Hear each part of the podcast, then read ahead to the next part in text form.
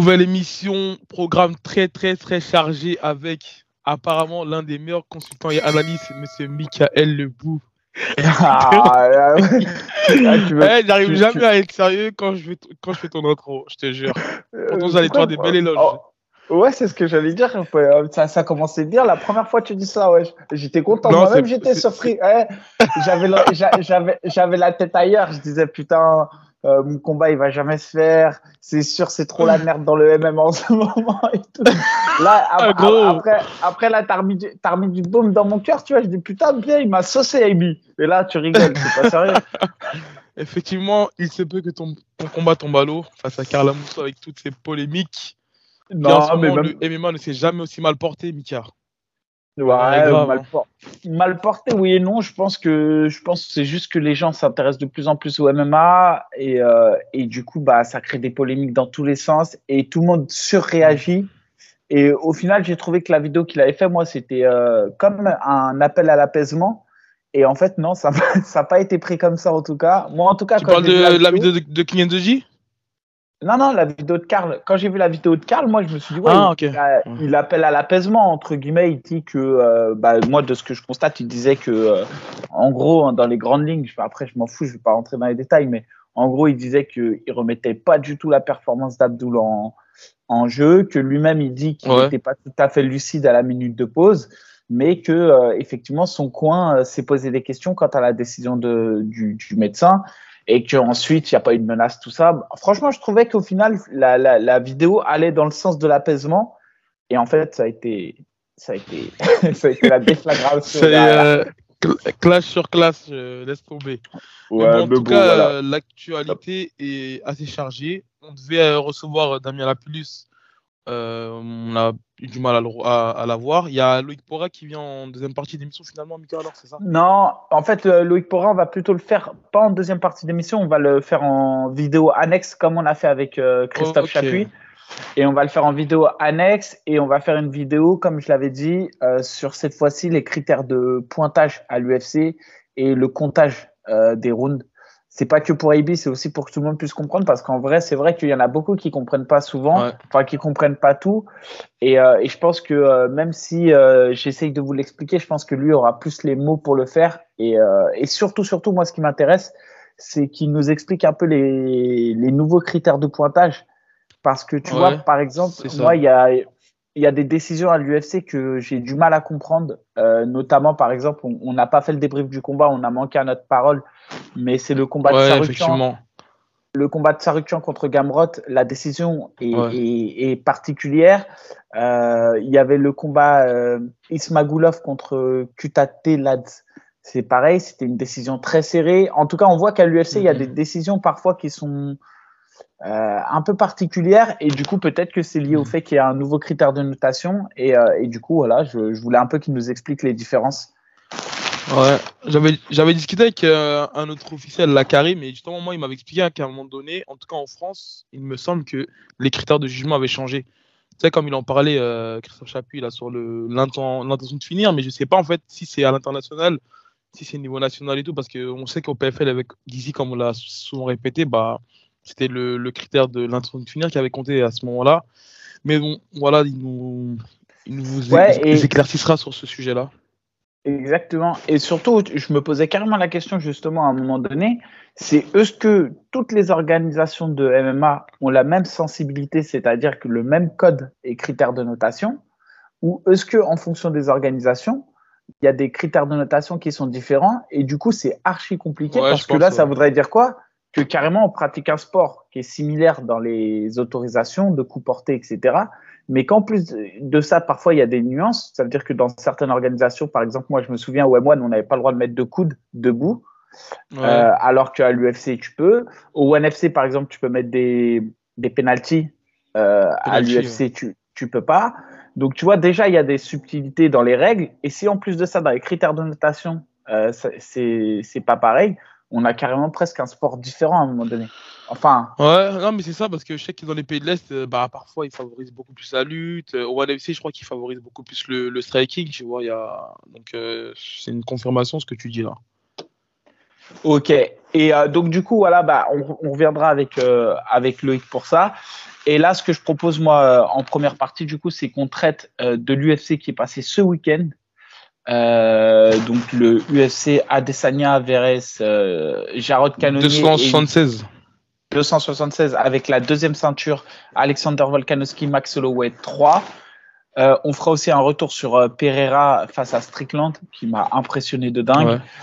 Et euh, on peut aussi revenir, j'ai bien aimé le combat de Jim Miller contre Cerrone et j'ai pas du tout aimé le flop pour moi, c'est Pedro Munoz contre Sean O'Malley. Voilà. Ouais, c'est assez fini. À l'époque, j'ai pu voir que les résultats, moi, parce que d'où je suis, bah, c'était inaccessible ni RMC, ni UFC Fight Pass, ni les sites de streaming. Donc, j'ai pu voir que les résultats. Donc, Mika, je te laisserai faire. Euh, eh ben. bah, tu peux directement démarrer par euh, Pedro Munoz contre Sean O'Malley. C'est dans l'ordre. Eh ben, écoute, euh, j'ai trouvé que Sean O'Malley, il n'a pas forcément réussi à trouver sa distance. J'ai trouvé que Pedro Munoz mettait une bonne pression. Et, et j'avais le sentiment que plus ça allait, plus Pedro Munoz retrouvait des sensations. Et du moins sur toutes les actions, en réalité, j'ai trouvé que c'était lui qui, à la rigueur, était peut-être le plus dangereux qui pouvait vraiment. Euh, il y avait une, notion de puissance euh, chez Munoz que je trouvais pas chez O'Malley. Et d'ailleurs, je me pose la question euh, chez O'Malley maintenant, c'est de savoir si, malgré qu'il ait le talent, il est le génie, parce que il fait des choses spectaculaires, il a du gros débit, il, tente des choses, il essaye vraiment de sortir les combats, les combattants de leur combat, il les nargue, il les tout ça. Mm. Mais je me demande si à un moment donné sa puissance va pas lui jouer des tours, parce que là j'avais vraiment le sentiment qu'à aucun moment donné euh, il était en possibilité de, d'inquiéter réellement sur ses frappes euh, Munoz. Et tu vois, et là, et là, j'ai clairement vu qu'il y a une différence entre les anciens gars que O'Malley a affronté et, Pedro Munoz. Donc voilà, après, je suis resté euh, sur, sur ma fin sur le combat. Franchement, je suis, c'est pas un combat qui m'a fait vibrer. Bah, après, j'ai l'impression qu'il comble son défi de puissance par sa précision, tu vois. Parce que c'est pas quelqu'un qui va boxer en déchets. Et je trouve qu'il a une assez belle précision et il tape assez dur. Donc, euh, c'est pas une question que je me suis posée, moi, en tout cas, sur le défi de puissance qui, qui, qui, aura peut-être euh, face au, au, prochain adversaire, tu vois. Après, pour moi, il était devant. Hein. Manière, O'Malley, il gagnait le premier round. Mais euh, je trouve qu'au deuxième round, par exemple, Munoz euh, arrivait, revenait. Et, et, vraiment, je pense qu'à un moment donné, quand tu vois la KT, je, me pose la question de savoir s'il pourra euh, aller accrocher des Petroyan ou des, des, combattants durs. Quoi. J'ai, vraiment beaucoup de mal à. Même Sterling, euh, je suis pas fan de Sterling, mais je le vois carrément largement au-dessus de, euh, de O'Malley. Par rapport au, gars qu'on nous a vendu, je pense que sa hype est en train d'en prendre un, de prendre un coup. Quoi. Suite au combat que j'ai vu, en tout cas, il n'y a rien qui justifie la hype du gars. Mais en fait, je pense que c'est surtout le fait qu'il prend beaucoup son temps, Malin. Hein. Déjà l'année où il a été repéré dans la Contender Series, il était, il était déjà à côté, il était déjà hypé, même lors de ses premiers combats et tout. Et je pense que peut-être qu'il y a eu un problème de négociation parce qu'il disait clairement que lui, tant qu'il n'avait pas négocié son contrat, qu'il n'affrontera pas le top 15. Donc, tu sais, ça a un petit peu traîné et au fil du temps, les gens ils se sont un petit peu lassés de voir qu'il prenait pas des gens Ouais, tu as des problèmes de connexion, Ebi, je crois. Ouais, tu vas avoir des problèmes de euh, connexion, j'ai l'impression. Non, moi ça, ça va, je t'entends. Ok, moi je t'entends bien. Un peu, mais après. Bah, moi je t'entends grave en saccadé.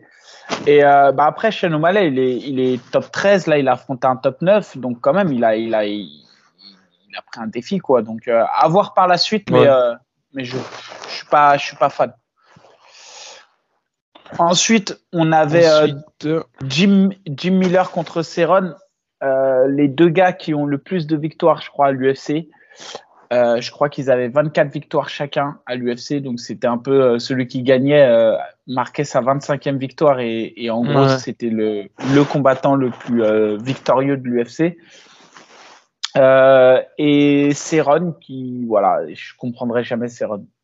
C'est Ron qui est archi euh, classieux, qui, qui a tout pour euh, surclasser son adversaire en pied-point, qui, qui, a des belles, euh, qui, qui sait boxer en agressif, qui sait faire de la combinaison, qui, qui mixe haut du corps, bas du corps, jambes et pieds, et qui, qui dès qu'il y a un peu de difficulté ou dès que c'est un peu brouillon en face, il, il s'éteint, il s'efface et il lui faut beaucoup de temps avant de revenir. Après là, il a manqué de malchance, il a mis un high kick en fait. Sur le high kick, il touche euh, Miller, il, euh, ouais, il glisse. Miller tout de suite, il vient récupérer le bras tête, mais mais facilement quoi. Il se jette sur le dos et, il guillotine sur un bras tête. Donc euh, bon, euh, belle victoire de Miller. Il, annonce sa retraite à la fin, c'est René.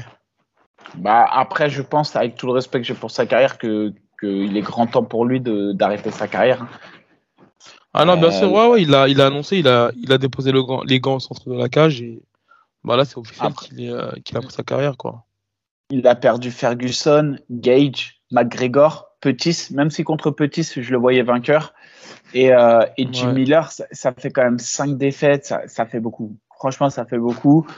Après, voilà, c'est une légende du sport, faut que, faut que ça reste une légende, quoi. C'est, faut pas, je pense que c'est un peu les combats. après, c'est malheureux de, de, le voir sortir par la petite porte, quoi. C'est ça, mais, euh, mais, mais Miller, c'était quelqu'un qui était largement à sa portée. Franchement, je pense que euh, c'est un combat qu'il aurait pu gagner. C'est pas un bourbier de l'UFC, quoi. Et, euh, et Miller, l'air de rien, Miller qui, qui lui est toujours, qui, qui, arrive à performer, hein, parce que lui, il est sur trois victoires consécutives maintenant.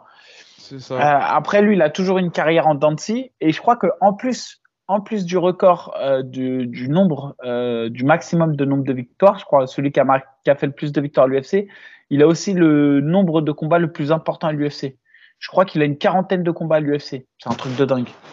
C'est un truc de dingue. C'est énorme, c'est énorme. Donc si je dis pas de bêtises, je crois qu'il a, je crois qu'il a 25-15, un truc comme ça, à l'UFC. C'est un truc de dingue. Sur son palmarès. Non, ouais, mais à l'UFC, hein, je parle. Enfin, je sais pas exactement, mais c'est énorme. J'ai compris. Après, il y avait euh, Volkanovski, contre Holloway 3. Euh, non, juste avant, il y avait Strickland de Pereira. Ah ouais, Strickland Pereira, ouais, bien vu. Euh, bah écoute, Pereira, euh, j'ai pas compris Strickland. Strickland qui est brouillon, qui est pas un bon boxeur, on le sait. Il est pas, il a pas essayé une seule fois d'accélérer ou de, de mettre de la folie dans le combat. Il a pas essayé d'aller coller son adversaire. Il avait les mains basses. En fait, je sais pas, on dirait qu'il a essayé de mimer le, le, parce que Pereira avait vraiment les mains très basses. Et on dirait que Strickland, du coup, il a mis les mains basses aussi. Et, et à plusieurs reprises, il s'est fait toucher par un crochet, tu vois. Et pourtant, il continue avec ses front kicks. Il mettait des, des vieux front kicks, tu vois. Et, euh, et sur un front kick, bah, Pereira, il lui met un petit crochet, mais propre, hein, un petit crochet euh, du gauche. Et, ouais, j'ai pu voir les images. Ouais. Il est bien passé au menton, ouais. ça la pointe du menton. Ouais, plein menton. Mais le pire, c'est qu'avant ça, il a été alerté au moins à quatre reprises. Hein. Il s'est fait toucher sur des crochets comme ça, de la même manière, à trois, quatre reprises. Après, ce que j'ai trouvé dommage euh, chez Strickland, c'est qu'il n'a rien tenté. Et ouais, ouais mais c'est ça qui m'a surpris. Ouais. Et même dans le premier combat de Pereira à l'UFC, euh, le mec lui avait posé beaucoup plus de difficultés parce qu'il est parti le coller en lutte, il l'a amené au sol, etc. C'était c'est clairement la stratégie. Et j'ai pas compris, euh, j'ai pas, j'ai pas compris Strickland qui en plus vient du euh, extrême couture qui qui savent, enfin c'est des gars qui savent lutter, c'est des, des gars qui savent mettre au point des stratégies ou des mm-hmm. des game plans. Donc ouais, déception de sa part parce que je m'attendais à un combat plus dur. Euh, et, pour Pereira, en tout cas pour Pereira, bah, magnifique victoire qui va le faire monter dans les. Dans les euh, Non, mais c'est ça, il a créé la surprise parce que moi, lorsque j'ai vu ce match-up là, je pensais vraiment que Strickland il allait, il allait sortir gagnant. Et là où j'ai pas compris, c'est que il faisait le zombie. Il n'y avait aucun cadrage, cadrage euh, offensif. il le suivait. Et faire ça face à un gros boxeur du calibre de, de Pereira, c'est un, petit peu, un petit peu bête, surtout vu l'expérience de, de Strickland. Et en fait, je pense que ça, c'est vraiment l'orgueil du combattant. Il a voulu en fait au lieu de, le ramener dans un domaine où il était meilleur, il a voulu, j'ai l'impression, bah, voulu échanger avec lui. Mais là où j'ai pas compris, comme tu as dit, c'est qu'il a été alerté plusieurs fois et il n'y avait aucune remise de sa part.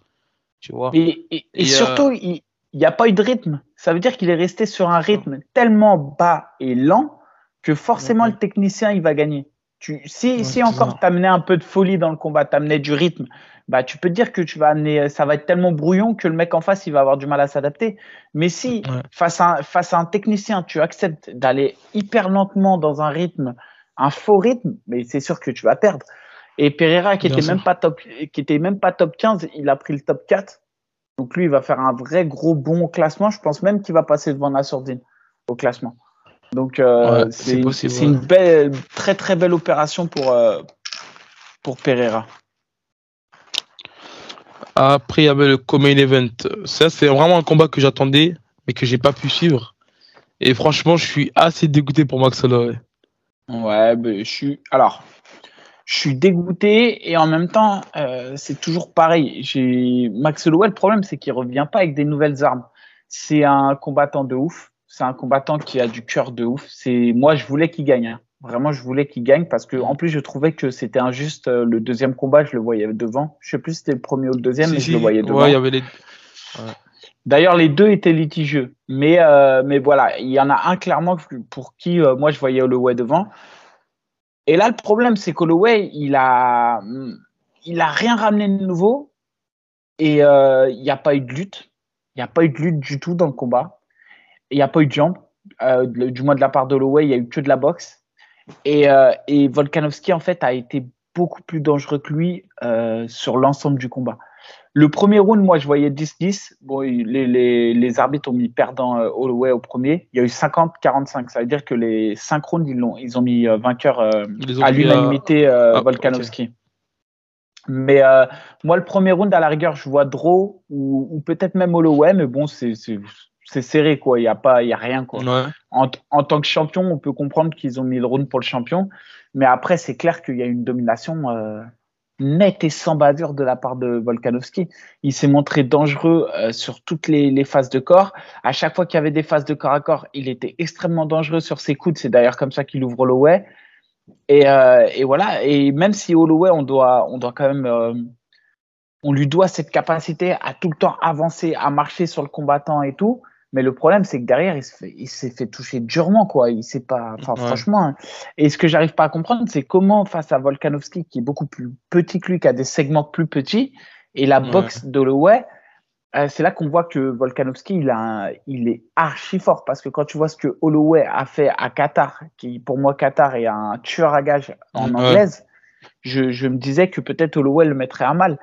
Et au final, Volkanovski n'a même pas eu besoin de, de mettre des gros look kicks, etc. Je pensais que ça allait être la stratégie, mais il n'y a pas eu tant que ça. Et, euh, il l'a pris vraiment en anglaise. Donc euh, voilà. Un peu déçu quand même. Euh, pour, ouais. Un peu déçu pour, pour, la suite. Ça va se compliquer parce que quand tu loupes comme ça deux title, deux title fights, tu sais, tu fais un petit peu le gatekeeper. Et surtout qu'on sait que lui, il a vraiment le niveau pour être champion. Mais derrière, ça, ça va être compliqué, tu vois. C'est pas comme s'il était il était nouveau dans la catégorie, c'est un ancien malgré son, jeune âge. Mais lorsque tu te loupes deux fois et que tu as là, j'ai vraiment l'impression que Volkanovski il est parti pour régner sur la catégorie pendant un bout de temps. Tu vois, donc euh, c'est là où ça se complique un petit peu pour, euh, pour Holloway. Bah, en fait, Holloway, oui et non, parce que le problème d'Holloway, c'est que lui aussi, il a nettoyé la KT. Ça veut dire que maintenant, en fait, j'ai l'impression que Volkanovski, il est au-dessus de tout. Euh, il est quand même sur 12 victoires consécutives à l'UFC. Il n'a jamais perdu à l'UFC. Je crois qu'il a 3 ou 4, euh, voire 5 défenses de titre. Euh, il est arrivé très vite au titre. Bref, en fait, j'ai l'impression que c'est Volkanovski qui est sous-estimé et qui, qui, là, pour le coup, à 66 kilos, pour moi, il est en train de faire. il a dépassé ce que Connor a pu faire à 66 kilos. Pour moi, clairement, Volkanovski, il domine tellement la KT à 66 qu'il a effacé le nom de Connor chez la KTD 66. Et c'est pour moi, à l'heure d'aujourd'hui, le plus grand champion avec euh, José Aldo que les 66 kilos aient connu. Maintenant, sur euh, Holloway, Holloway, je pense qu'il va être en, pas en gatekeeper parce qu'il est vraiment top 1.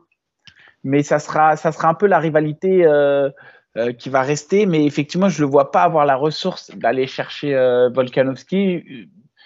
J'ai l'impression qu'il est plus en, en capacité forcément de faire évoluer son jeu et je crois qu'il pourra pas créer la, surprise.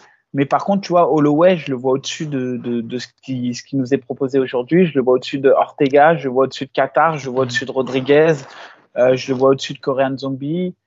Donc, euh, donc je, je, je, suis, je suis d'accord avec toi, mais même si en gros, euh, là, il fait deux victoires consécutives, je pense que même au niveau du, de la hype, ça se ferait pas de faire un quatrième combat contre, contre Volkanovski, tu vois. C'est là où lui que ça va se compliquer. Et je le vois surtout pas aussi monter chez les, chez les, light, chez les lightweight, comme il avait essayé de le faire euh, avec Poirier. Avec Poirier, il y a vraiment un déficit de puissance.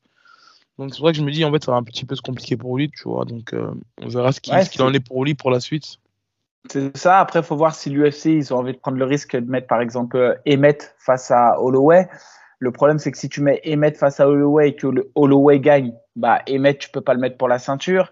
Euh, parce que là, en fait, à 66 kilos, maintenant, j'ai l'impression qu'il va y avoir que des euh, Volkanovski euh, Ortega numéro 2. Euh, tu vois ce que je veux dire? J'ai l'impression qu'il n'y a pas vraiment, à part euh, Emmett, il n'y a pas vraiment de, de nouveaux challengers. Après, je pense à Movsar Evloev qui va arriver d'ici deux ans. Je pense qu'il est encore un, un, peu, un peu jeune actuellement. Et après, il y a beaucoup à miser aussi sur Arnold Allen qui, qui arrivera, je pense, très prochainement. C'est lui que j'avais en tête, effectivement. Et ensuite, ah, main event. Euh, bah, c'est ça. Main event, euh, j'ai pas envie de dire décevant. Adesanya a fait du Adesanya. Il a annihilé le jeu complet de Canonnier. Canonnier, j'ai l'impression qu'il croyait même pas en lui. Il a essayé d'accélérer dans le combat qu'à partir du troisième round. C'est-à-dire que les deux premiers rounds, il s'est fait complètement euh, laminer enfin laminer, même pas laminer, c'est juste que en fait le striking d'Adesanya était trop euh, à des années-lumière pour Canonier. Il se faisait toucher, ça. ça créait pas forcément des gros gros dommages, mais tu vois son œil commençait à se fermer, etc. Au troisième round seulement, euh, Canonier est parti chercher un peu la lutte. D'ailleurs, je lui donne le troisième round. Moi, perso, je lui donne le troisième round à Canonier. Il, il a vraiment pris des risques, il est parti coller, il a essayé vraiment de pourrir le combat. Mais, euh, voilà, après, à partir du quatrième, même s'il continuait à aller coller et à aller chercher la cage, il prenait beaucoup, beaucoup, beaucoup trop de coups. Donc, euh, victoire logique. Et comme tout le monde s'en doutait, victoire euh, assez facile pour, pour Adesanya, qui, bah voilà, pour le coup, lui, pareil, hein. Il est en train de dépasser la légende de Anderson Silva.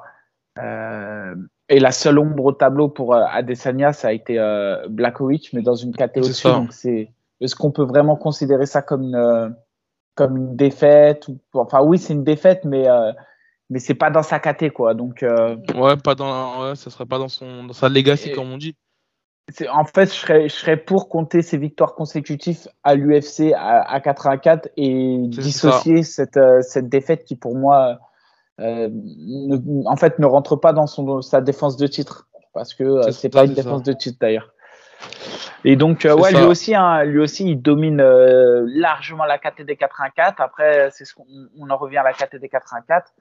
Euh, à 84 kilos, il y a qui aujourd'hui qui arrive bouleverser le classement? Bah, il y a Pereira, je l'espère Nassourdine Imavov qui arrive aussi, qui pour moi sont les, les deux les, les, deux nouveaux là qui arrivent dans la KT qui qui, qui, qui mettent un peu de sang frais quoi.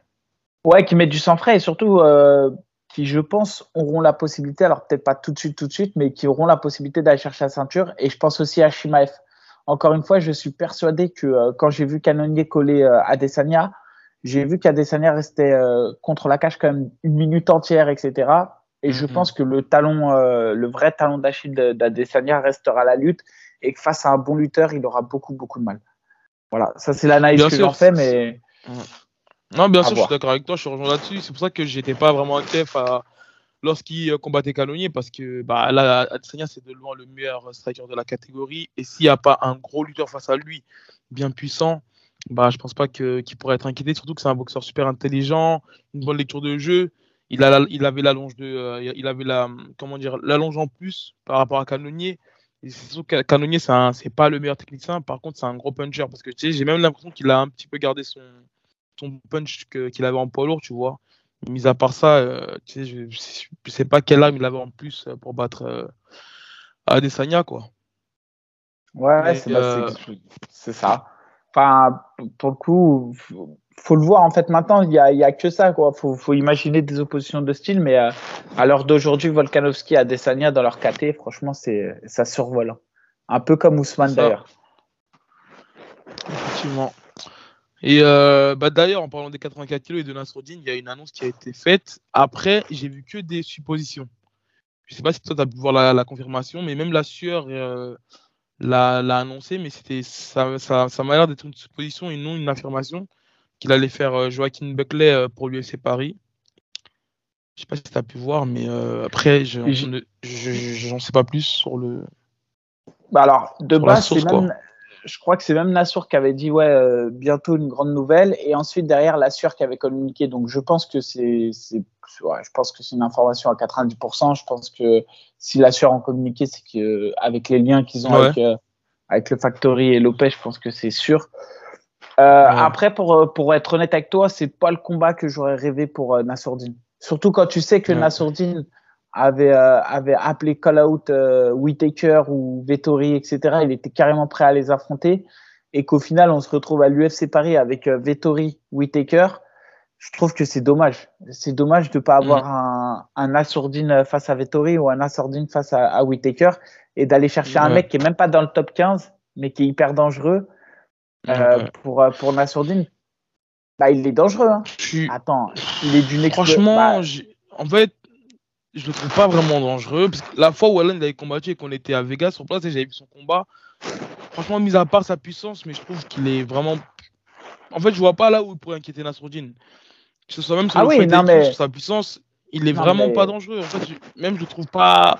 Je trouve pas qu'il a une bonne condition physique. Il se crame assez vite, il fait pas les bons choix et tout, tu vois. Donc euh, là, je... en tout cas, pour moi, c'est une mise en bouche pour, pour Nasruddin. Après, là, le seul désavantage, c'est que ça va pas le faire avancer dans le classement parce que je crois qu'il est classé dans le top 30 bah, Buckley, tu vois. Je sais même mais pas, euh... il est pas dans le top 15, ouais. Et puis c'est quelqu'un qui est dans le top 28.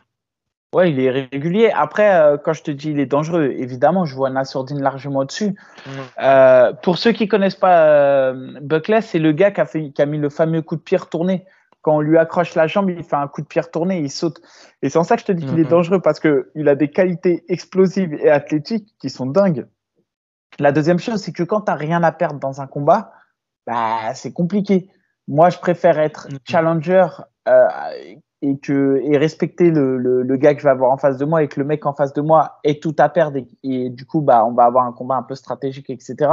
Que d'arriver face à un mec qui se dit, vas-y, j'ai rien à foutre, j'ai rien à perdre, je donne tout sur trois minutes, si ça marche, ça marche, si ça ouais, marche ouais. pas, ça marche pas. Faut, tu vois, ces, ces gars-là, ils sont dangereux. Comme tu le dis, ils, ils respirent pas l'intelligence de combat et il a une capacité euh, athlétique qui est quand même euh, importante. Donc c'est c'est mmh, un combat c'est un combat qui reste un peu dangereux. Mais effectivement, je vois Nassourdine euh, mille fois au-dessus et c'est pour ça que je dis que quelque part je suis un peu déçu de la de l'opposition qu'on propose à Nassour. Ouais. Ouais, en plus, le combat il est confirmé parce qu'ils l'ont mis sur euh, Sherdog. Mais carrément, j'en parle avec lui parce qu'en fait, tous les mecs qui sont devant lui ils l'ont refusé. Que ce soit Vettori, que ce soit tout le monde l'a refusé, tu vois. Et je les comprends un petit peu parce qu'il est top 11, il n'est pas connu mondialement. Et tu sais, ils risquent vraiment leur place en, en allant l'affronter, tu vois. Donc euh, voilà, bah après, ça reste quand même un combat, je, pense qu'il peut être spectaculaire, mais... surtout que Buckley, c'est un gars qui, qui, aime trash talk. Donc euh, ça pourrait peut-être un petit peu faire le show, tu vois. Même lors des face à face et tout. mais je te cache pas que quitte à ne pas avoir Vettori ou, ou Whitaker qui sont vraiment top 1, top 3 et donc du coup qui ont vraiment des gros risques. Mais après, en milieu de classement avec Nassourdine, tu as des gars comme Darren Till, Uriah Hall, euh, Gastelum, euh, Emer euh, non, Hermanson, je crois, il l'a déjà affronté, je crois. Euh, non, non, non c'est le c'est le gars ouais non c'est le gars qui l'a battu qui avait affronté Hermanson mais mais bon voilà c'est des gars que j'aurais aimé voir pourquoi pas même Paulo Costa tu vois c'est des gars qui sont non, pas mais... sur des séries de victoires donc euh... ouais, après à voir à voir Bon, en tout cas, voilà pour euh... l'UFC. Après la semaine prochaine, on a Dos Anjos euh, Fiziev, toujours chez les 70 kilos. Euh, pour faire un petit point, parce que c'est vrai qu'on n'a pas fait les débriefs, mais euh, pour revenir archi vaguement dessus, Mathieu Gamrot contre Tsarukian, ceux qui n'ont pas vu le combat, regardez-le. C'est du très, très, très, très haut niveau de ce qui se fait je... chez les 70 kilos. Je te jure que ce combat-là, on devrait vraiment l'afficher dans les salles et le décortiquer pour apprendre les, euh, bah, les scrambles, les parties de scramble, parce que comme tu as dit, c'est du très très haut niveau. Et je pense que là, pour le coup, j'ai un petit peu sous-estimé le grappling de, de Gamrot, malgré que je connais un petit, je connais la, son palmarès, tu sais, sur les trials à la DCC, double champion du KSW. Mais franchement, c'est un bordel. Et même, euh, même euh, Charokian, hein, sur, les, ouais. sur les défenses de lutte, c'était vraiment c'était impressionnant. C'était ar archi impressionnant. Ouais, ah, un en fait, à aucun fou. moment, bah, tu te sens en danger.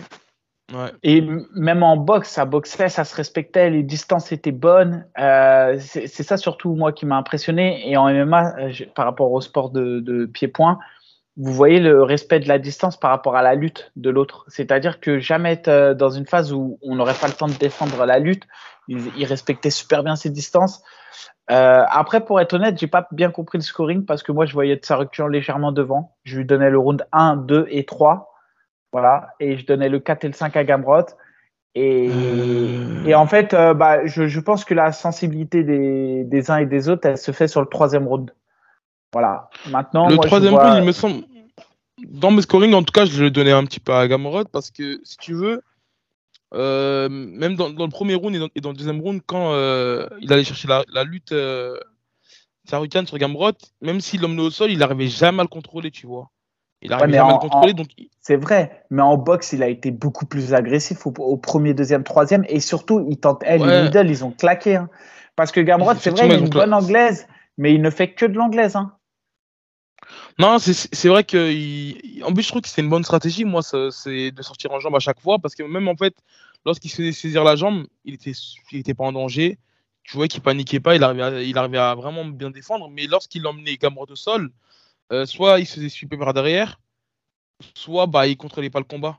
Et euh, quant à Gamrot, lorsque lui il a commencé à aller chercher la lutte, les, les au début il passait pas. Mais dès qu'il a commencé à changer euh, et aller sur les double ça passait et il était souvent dans le dos.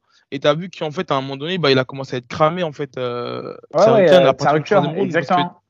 tu vois, j'ai l'impression que le gars, il a tellement une bonne lutte que, que je sais pas, mais je pense pas qu'avec son niveau de lutte, que ce soit défensive ou offensive, je pense pas qu'il doit se retrouver dans de telles situations à l'entraînement, à part s'il a vraiment des, partenaires vraiment solides euh, dans ce domaine-là. Mais lorsqu'il se retrouve en difficulté ou euh, dans le dos, il avait vraiment du mal à sortir. Il passait au moins 1 minute 30 avant de sortir. Quant à Gamrot, une fois qu'il se retrouvait dos au sol ou euh, contre la cage, il, il, arrivait directement à sweeper ou à, renverser le combat ou à se relever, tu vois. Bah, en fait, on, a eu un diesel et un essence. C'est-à-dire que c'est vrai que Tsarukur a commencé le combat très fort et surtout, je le dis, dans la volonté euh, de mettre KO sur ses frappes, Tsarukur était au-dessus. Tsarukur a quand même pris le combat en main et même si au troisième round, il y a une baisse de régime, ça c'est évident, j'ai trouvé qu'il méritait ce troisième round. Alors après, je, je, euh, je sais pas quand les combats sont archi serrés s'ils donnent pas une sorte de consigne en disant bon écoute on a un gars qui a pas perdu contre Islam Makachev qui est qui euh, euh, qui comment dirais-je qui qu'on aimerait faire monter ou tu vois mm. après je pense pas mais je sais pas si ça joue pas un peu des fois le voilà, le fait que euh, il y a des histoires à vendre. le, statut du combattant, quoi. C'est ça. Après, donc ça, combat à retenir, c'est vraiment une masterclass de dingue euh, chez les 70. Et ensuite, il y a Ismailov contre Kuta Telad. Ça, c'est il y a deux semaines. Euh, c'était un combat en trois rounds. C'est on en a parlé de ça. Ah ouais, on en a parlé, bon, bah, c'est bon alors. Bah, en tout cas, il fait, partie, il fait partie de mes masterclass aussi. Un truc de je, pense que as, je pense que tu as, dû reprendre les sparring durs, toi. Hein. Tu as dû perdre des neurones entre temps. Ah, c'est peut-être. Euh... Je, prépare, je, prépare, un combat. non, mais sinon, en fait, il y avait, il y avait le, le, combat d'Alan Bodo. Eh, par contre, quand tu bouges, ah, oui. micro, il, il rase de ouf. Ah, bah, il y avait le combat d'Alan Bodo euh, sur, le, sur la même fight carte. Et euh, bon, on devait en parler. Et donc, on n'a pas eu le temps parce qu'effectivement, on avait promis un, récap de cette UFC-là. Après, on n'a pas eu le temps de le faire. Donc, euh, bah, autant tirer d'une paire de coups, vu qu'on a parlé du main event. Si tu avais quelque chose à rajouter là-dessus bah, Sur le combat d'Alan Bodo, euh, je pense que le problème il est psychologique et problème euh, cardio aussi. Moi, j'ai vraiment senti un déficit de cardio. Au bout de deux minutes, les deux, ils étaient morts deux minutes de combat. Donc pour moi, soit Alan Bodo fait trop d'efforts parce que c'est pas sa caté naturelle et que ça lui demande beaucoup trop d'efforts d'être dans cette caté, soit il y a un problème derrière euh, de, de, je dirais, de conditionnement physique. La deuxième chose, c'est qu'au euh, premier round, il a deux doigts de l'éteindre. Mais quand je dis à deux doigts, il est vraiment à deux doigts de l'éteindre. D'ailleurs, peut-être mm. même que euh, certains arbitres seraient intervenus pour arrêter le combat. Euh, tu vois, ça je, je, pense qu'à un moment donné, il était vraiment pas loin que l'arbitre intervienne pour arrêter le, le, grand endpoint. Mais encore une fois, il a manqué de, de, de punch, de, de, force, quoi, de, mm. de, de, je veux pas dire de volonté, mais de de, mauvaise en fait, de, quoi, un peu. ouais, ou de, de faire ressentir qu'il y avait un danger pour l'adversaire. Et derrière, en fait, quand il voit que l'opportunité lui échappe bah, il y a un retournement de combat. Carrément, l'adversaire finit sur lui à la fin du premier round. Et au deuxième round, ça reprend exactement dans la même configuration parce qu'en fait, c'est, je pense qu'il baisse les bras euh, sur le point de vue psychologique Après, je pense mm. qu'il a un gros travail à faire là-dessus. Et, euh, et c'est marrant parce que, tu vois, c'est lui qui nous parlait à un moment donné du Bark Knuckle. Euh, tu vois, il disait que c'est quelque chose qu'il tentait et tout. Et, mm. et j'ai le sentiment, pour le coup, que c'est vraiment pas leur. Par exemple, c'est vraiment pas du tout le type de sport dans lequel il doit aller parce que pour moi, euh, psychologiquement, il y a un travail à faire dès que ça devient dur ou dès qu'il y, y, a de la douleur qui est ressentie. Donc, euh, je ne sais pas s'il est en phase avec ce qu'il a envie de faire ou pas. Tu vois, je, ne sais pas. Il y a, en tout cas, pour mm-hmm. moi, le problème d'Alan, c'est pas technique parce qu'on l'a vu au, au et d'ailleurs dans que ça soit contre Nascimento, que ce soit son avant-dernier combat ça, ou ce combat-là, qui... il, commence très bien les premiers rounds. D'ailleurs, je pense même qu'il gagne ses premiers rounds et ensuite il s'effondre. Et donc, c'est bien qu'il y a un problème. Il y a un problème qui va. Ouais, non, c'est ça ça, ça, ça, nous laisse sur, notre fin en vrai de vrai parce que bon à part Thomas Spinal bon même s'il avait bien démarré face à Spinal on, on sentait qu'il pouvait un petit peu le mettre en difficulté debout. C'est voilà c'était un short c'est à Spinal on peut dire que voilà. Mais après face à la, Rodrigo Nascimento il nous fait un putain de premier round rien à dire. Il le met même en difficulté il le fait même un petit peu vaciller. Porteur par cœur euh, j'ai revu le combat une deuxième fois, une troisième fois. J'ai même l'impression que la, la, décision aurait pu aller dans son sens, honnêtement tout en étant objectif. Et là, Josh Parisian, tu vois que le combat, il est largement à sa portée. Euh, il, il, fait un knockdown. À un moment donné, comme tu as dit, il est sur le grand en grand pound. Et euh, il laisse passer l'occasion et boum, au final, au final la vapeur, elle est renversée. C'est vraiment dommage parce que tu vois qu'il y a un potentiel. Tu vois qu'il y a un potentiel. Tu vois que, voilà, même si peut-être qu'il n'a pas, on va dire, le niveau pour aller chercher la ceinture, mais tu vois qu'il aurait pu faire sa place. En tout cas, tous les adversaires qui lui ont été proposés, mis à part Thomas Spinal, moi, je pense qu'il a largement sa place pour, euh, pour même pour les finir, tu vois. Et euh, voilà, c'est un petit peu dommage parce qu'il a eu quand même euh, quatre chances de, combattre à l'UFC. là, je pense que c'est sa, dernière cartouche. Après, voilà, on ne sait jamais si peut-être qu'il y a un champion qui peut sauter là-dessus. Je pense qu'il doit avoir tous les papiers médicaux et tout à jour. Mais d'ailleurs, il n'a pas, eu a pas fait de retour depuis. Enfin, il n'y a pas eu de, de, déclaration de sa part. Mais c'est vrai que ça, moi, en tout cas, personnellement, ça me laisse sur, sur ma fin. J'aurais vraiment voulu le voir. Euh, Après, j'ai envie de te dire, euh, et, c'est pas contre Alan, hein, mais euh, j'ai envie de te dire, même moi qui étais à l'UFC, j'ai fait des contre-performances. J'ai gagné un combat, j'en ai perdu deux contre Stevie Ray et, Sergio Mores. Et même dans mes défaites, avec des adversaires qui étaient solides. Hein. je, je compare pas les adversaires, mais des adversaires. D'ailleurs, euh, mm. Stevie Ray, t'as vu la soumission qu'il a mis à Anthony Petit là au PFL Non. Oh, il a mis une soumission ah, de ouf. Il est toujours actif d'ailleurs, lui? Bah ouais, il est au PFN dans le tournoi à million. Là, il, a, il a battu Anthony Pettis. Et d'ailleurs, c'est lui qui avait mis aussi le, euh, la soumission à la volée le, sur Paddy Pimblet. La, le, la clé de talon à la volée. Jugé Non, non, la, clé de talon à la volée.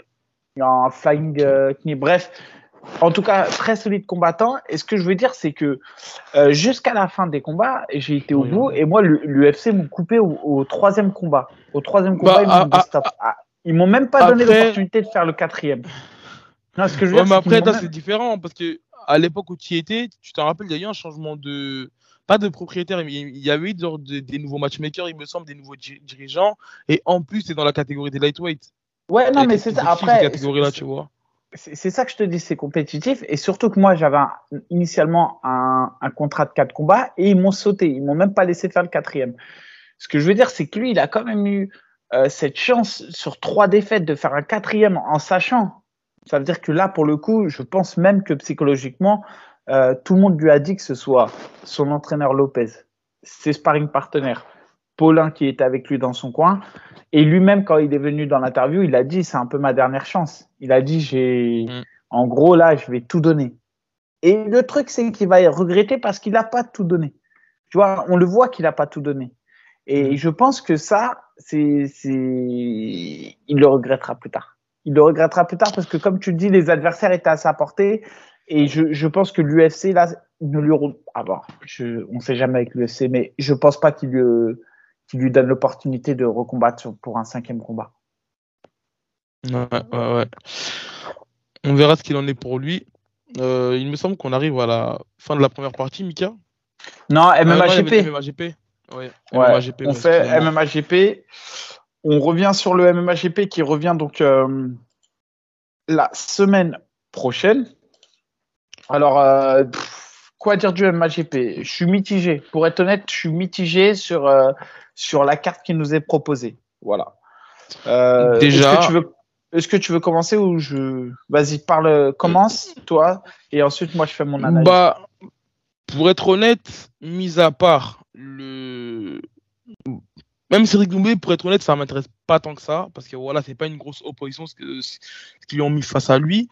Par contre, il y a deux combats qui sont, plus, ouais, qui sont un peu plus intéressants. C'est Jason Poney contre Yazid Sushan, ou à la rigueur Alphonse Rocher contre Michael Kandichev. Tu vois, on les avait vus les deux, je crois, évoluer sur le circuit du 100% fight, ou en tout cas Alphonse Rocher, je crois qu'il avait aussi évolué à, l'European Beatdown.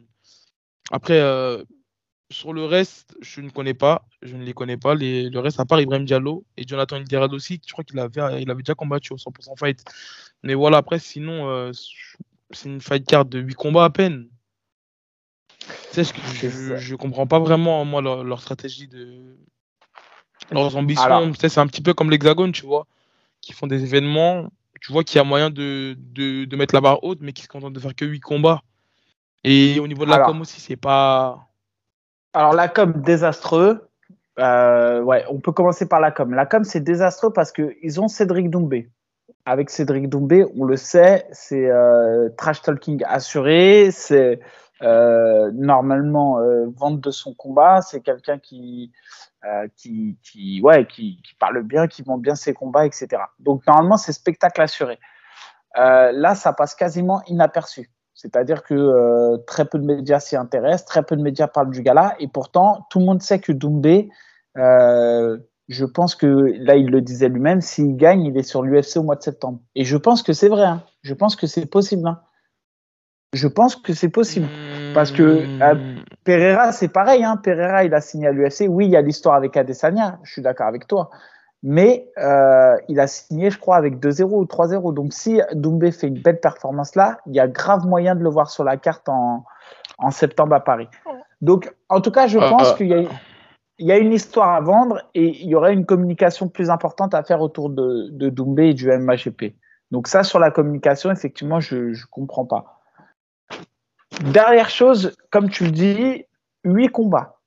Le truc intéressant, c'est que sur les huit combats, il y a beaucoup plus de Français que ce que l'Hexagone proposait. C'est-à-dire que ça, c'est une très bonne chose. Et euh, ils vont permettre de mettre en lumière certains combattants. C'est-à-dire qu'ils vont profiter de la lumière qui va être faite sur euh, Doumbé pour euh, les combattants. Il y a beaucoup de combattants qui n'ont pas beaucoup de combats, qui sont élite 3 et qui vont, euh, qui vont s'illustrer dans le gala. Donc c'est bien. On a Ibrahim Diallo, par exemple, qui était déjà venu, euh, qui avait déjà combattu au MAGP et qui avait mis un magnifique KO, un high kick. Donc il y a, y a, des combattants, ça va être intéressant. Après, il y, a des, il y a des combattants qui me questionnent. Il y a un mec, je vois, il a 0,5. Euh, c'est le, le bulgare? Non, c'est un Français. Euh, c'est un Français qui combat en portugais. Je vais pas citer son nom parce que c'est un bad buzz pour lui. Mais et peut-être que depuis son, son, dernier combat, il s'est beaucoup entraîné. Mais euh, mais voilà, le, le, gars, il est sur cinq défaites consécutives et, euh, et on le met face à un étranger. Donc déjà, c'est qui qu'on essaye de faire briller? Enfin, je, pareil, je comprends pas. J'ai du mal à comprendre. Il a combien l'étranger? Tu sais, il a combien ou pas? Ouais, ouais, il a 2-1, mais il est classé 144 euh, euh, sur Tapologie. L'autre, il est, il est même pas classé. Enfin bon, je comprends pas. Ensuite, on a par exemple.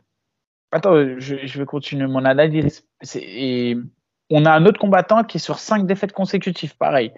Euh, qui a à peu près 11 combats, qui est sur 5 défaites consécutives et, euh, et, qui pour le coup affronte un mec qui est pas trop mauvais, qui a 5-3, euh, qui lui aussi est dans une mauvaise passe. Il enregistre trois défaites sur ses quatre derniers combats. Donc, en gros, ce que je veux dire, c'est que on a, on a des gars qui, qui, sont, qui, sont, qui se font plaisir, qui sont dans le MMA, mais qui sont loin du haut niveau, qui sont loin du très haut niveau. Et donc, sur huit combats, tu en as déjà cinq qui sont vraiment genre euh, entre guillemets euh, semi-pro quoi. Même si c'est des combats référencés, c'est des combats qui sont vraiment d'un mmh. niveau semi-pro. Derrière, il y a un combat féminin. Euh, je connais pas la fille, la française, je la connais pas. Et ensuite, comme tu dis, en réellement, moi sur cette carte, j'ai envie de dire, il y a trois, il y a trois combats qui méritent, euh, genre entre guillemets, le euh, d'être sur une main carte. pour moi, il y a trois combats qui méritent d'être sur une main carte. C'est Alphand Robert Lab de la Old School. D'ailleurs, je tiens à féliciter euh, le gros travail que fait Gaëtan Hurtel avec son équipe. J'ai oublié de les citer la dernière fois, mais il m'avait impressionné le niveau de leur gars au Road Contender. Donc là, j'en profite. Euh, très, très belle team. Et, euh, et je pense que c'est une team qui, d'ici 2-3 ans, va avoir pas mal de soldats prêts à combattre et qui seront très bons. Face à Mikel euh, Kangichev, effectivement, là, donc là, on a deux gars expérimentés, un qui a 8-2, l'autre qui a 17, donc un peu d'expérience face à un gars qui est sur une bonne voie. Derrière, il y a Jason Poney face à Yazid Chouchan. Ça, ça va être un beau, beau, beau combat. Euh, Jason Poney qui a combattu dans les plus grosses organisations mondiales, qui a connu pas mal d'échecs, mais qui a aussi signé des très belles victoires, qui a jamais choisi ses combats et qui a combattu au M1, au PFL, au Cage Warrior. Enfin, très, très, très gros combattant, euh, Jason Poney, face à Yazid Chouchan, qui a 7-2, qui, euh, 7-3, qui, euh, qui est excellent, qui vient de la team Foissard, qui a, qui a aussi combattu dans pas mal d'organisations et notamment à l'UA Warrior. Et ensuite, en main, et en main event, ensuite, tu Cédric Doumbé face à un mec. Et là, je suis déçu parce que le, le main event, je pense qu'il aurait été plus vendeur si on avait mis un Français en face. Un Français, par exemple, comme euh, Michael Sardi. Euh, bon, Bessangour, je pense que ça, ça aurait été peut-être un peu dur vu le niveau de lutte de Bessangour. Mais, euh, mais ouais, contre Bessangour, pourquoi pas, à la rigueur. Parce que Doumbé, c'est quand même euh, un tueur à gage en pied-point. Tu vois, moi, moi euh, tu, tu, me vends un Doumbé contre Bessangour, mais je paye direct. Mais bien sûr. Mais un euh... Doumbé contre, euh, contre comment dirais-je, contre Sardi, je, je, paye direct. Ou contre Wissam Non, mais c'est ça. direct. Donc, euh, mais c'est ça, en fait, c'est ça qui est dommage, c'est que. Ouais.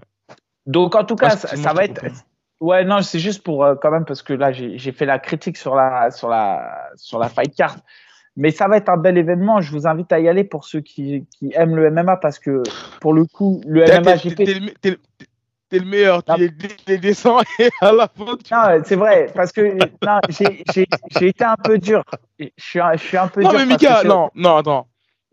Non, attends, attends, j'explique les côtés. T'es pas dur, non, mais t'es pas dur. Non, mais t'es pas dur. Moi, personnellement, je trouve que tu n'es pas dur. Euh, t'as été clair bah. dans ton analyse. Parce non, que, que, pour moi, t'as Cédric Doumbé dans les mains c'est comment on dit ça c'est de l'or tu vois et ne pas faire de communication là-dessus je trouve ça un petit peu dommage. Je, vais citer l'ARES on va encore me, me, me critiquer là-dessus mais, mais sincèrement on est obligé de, de comparer puisque il y a peu d'organisations en France tu vois donc euh, voilà, quand tu es le MMAGP, que tu te considères comme l'une des meilleures orgas nationales, on est obligé de, de, de, comparer avec ce qui se fait le mieux. Imagine non, mais même, même regarde, moi, à... moi, moi, je pense plus à, par exemple, euh, au travail que fait le 100% Fight autour de Ramzan. Même un exactement, ben, exactement. Ouais. En je trouve que, par exemple, les, les, les embedded que fait justement Arthur Coraz, donc avec des moyens qui sont inférieurs à ceux du ARS. Tu, tu, et... tu m'as enlevé le mot de la bouche, c'est ça? Voilà. Et, et, je trouve qu'ils font des très belles choses en communication. Et c'est vrai que, comme tu dis, c'est vrai que c'est dommage d'avoir Cédric Doumbé sur la carte et de pas, de déjà de de pas trouver un Français en opposition et ensuite de pas réussir à avoir monté genre un face à face, une histoire, un truc. Aujourd'hui, c'est ce qu'on veut, c'est des histoires. Enfin, des histoires. Quand je dis des histoires, c'est, monter une, une story autour ouais, du combat. Sûr. Voilà. Mais Donc, euh... Euh, attends, c'est quand même, il faut nuancer. Euh, c'est ce que je dis sur les huit combats. Pour moi, il y a trois combats qui ont vraiment la place d'une main carte. C'est les trois combats que j'ai cités. Euh, Alphan euh, face à Mikel Kengichev, Jason Pellet face à Yazid Chouchan et Doumbé parce que c'est Doumbé. Euh, et donc, j'invite quand même à aller voir le gala. Pourquoi? Parce que, comme je vous dis, c'est archi bien organisé. En général, le ouais. jeu de lumière, le jeu de lumière et, et l'organisation est bien faite. Il euh, y, a, y, a, une expérience quand même qui est derrière euh, les MMAGP, c'est celle du Muay Thai Grand Prix. Ils savent organiser et ils savent faire un rendu, euh, un beau rendu du gala. Donc quoi qu'il arrive, vous allez passer une bonne soirée. Mais sur le plan sportif, c'est vrai que euh, j'ai un petit goût de déception. Je pense que cette carte aurait pu être, aurait pu être meilleure. Voilà. Pourtant, ils avaient, ils avaient bien démarré. Hein. La fois où toi, tu avais combattu, ils avaient organisé le deuxième, et puis le troisième, pour moi, c'était le meilleur. Tu sais, euh, c'était au cirque, euh, au cirque ouais. d'hiver. C'était bah, une superbe carte, il y avait pas mal de Français. Ouais. C'est ça. Bah, il y avait eu, euh, Patrick avait... Vallée et tout. Exactement. Jason Vallée, Patrick Vallée. Il y avait Alioun qui avait combattu ce soir-là. Il y avait Damien ça. Lapillus. Il y avait Rizlen. Euh, ce que je veux dire, bon, après aussi, on sait, on sait qu'il y a eu beaucoup, euh, maintenant, il y a quand même des organisations, il y a des combattants français qui sont signés dans des organisations, donc c'est compliqué d'aller signer les bons français. Mais euh, parce qu'ils sont, ils sont tous plus ou moins engagés. Mais je sais que par exemple sur la, dernière édition, on a eu, euh, on a eu Udina qui est pareil. C'est pas, alors c'est clair, euh, on pourra pas parler de lui comme un futur gars qui signera l'UFC, mais on sait que quand il combat, c'est des beaux combats. On sait que c'est des gars d'expérience. On sait que c'est des gars qui arrivent près le jour J et qui relèvent des défis. Et en gros, c'est ça qu'on a envie de voir. Euh, moi, par exemple, un gars que j'aime bien voir combattre, c'est Alix. Alix, il a un palmarès, il est dégueu. Euh, je crois qu'il doit avoir 3-6. Euh, un truc comme ça. Ou... Un peu plus. il est en négatif, mais un peu plus que ça, je crois. Ok, peut-être. Mais, mais ce gars-là, quand il combat, je vous assure, il est, il est bien parce qu'il donne tout. Et donc, ce que je veux dire, c'est que même si tu n'as pas les meilleurs Français entre les mains, il y a moyen de faire des belles cartes. Il y a vraiment mmh, moyen de faire des belles cartes. Et, euh, et, je suis un peu déçu. Voilà, je, je te cache pas que quand je vois que Kevin Fall euh, s'est préparé pendant un mois, que son combat a, été annulé, qu'il est encore actuellement prêt à combattre. Mais non, c'est pas, il devait pas combattre au MAGP. Ce que je veux dire, c'est que quand tu sais que tu as des combattants français comme ça, qui, qui mmh, s'entraînent, qui sont prêts à combattre et qui n'ont pas d'organisation, qui sont pas sous contrat, et bah pour moi, c'est presque une faute de pas les mettre sur la carte. Bah, on, on lance un, appel au cas où s'il y a un désistement sur n'importe quelle carte. Il y a un lightweight qui est affûté, prêt, euh, papier médicaux à jour, au nom de Kevin Fall. Et d'ailleurs, un, un, un, big up à, à Odina parce qu'il a mis une très belle guillotine sautée. Et en fait, c'est la fois où on devait en parler, mais on avait fait le podcast avec Fernand Lopez, donc finalement, on n'avait pas eu le temps d'en parler. Donc voilà, euh, belle guillotine sautée. Donc euh, bravo à lui avec un peu de retard. voilà, voilà, mon cas. Donc, euh, bah, écoute, euh, voilà, c'est ça. Et encore une fois, hein, je le dis, parce que quand même, ça va être un bel événement au final. Même si la qualité sportivement, ça sera pas du top du top, je vous invite. Mm. non, mais c'est important, c'est important quand même de. Non, mais, non, mais, non, mais c'est vrai, bien sûr, non, je, je, suis d'accord avec toi. Moi, personnellement, si j'étais sur Paris, j'aurais assisté. Euh, voilà, presque tous les MMAGP, j'ai assisté, à, part celui qui était au Havre et le deuxième, j'étais pas là. Mais sinon, euh, je suis un grand consommateur de MMA français et je voilà, je suis pas là pour dénigrer des orgas et en, faire monter d'autres. C'est pas du tout notre objectif. Comme on l'a dit, on est toujours euh, dans le respect, dans l'objectivité et dans l'impartialité. Voilà, C'est ça. Mais en tout cas, ce qui est sûr, c'est que si un jour on nous sollicite avec AB, on, vous donne sans problème euh, les noms des combattants français qui ne sont pas sous contrat avec des organisations et qui cherchent à combattre dans vos organisations. Et, on, appelle ça, on appellera le Mika and AB euh, Matchmaking Card. Et on, et on, prend, et, on prendra 30%, de, 30 des recettes.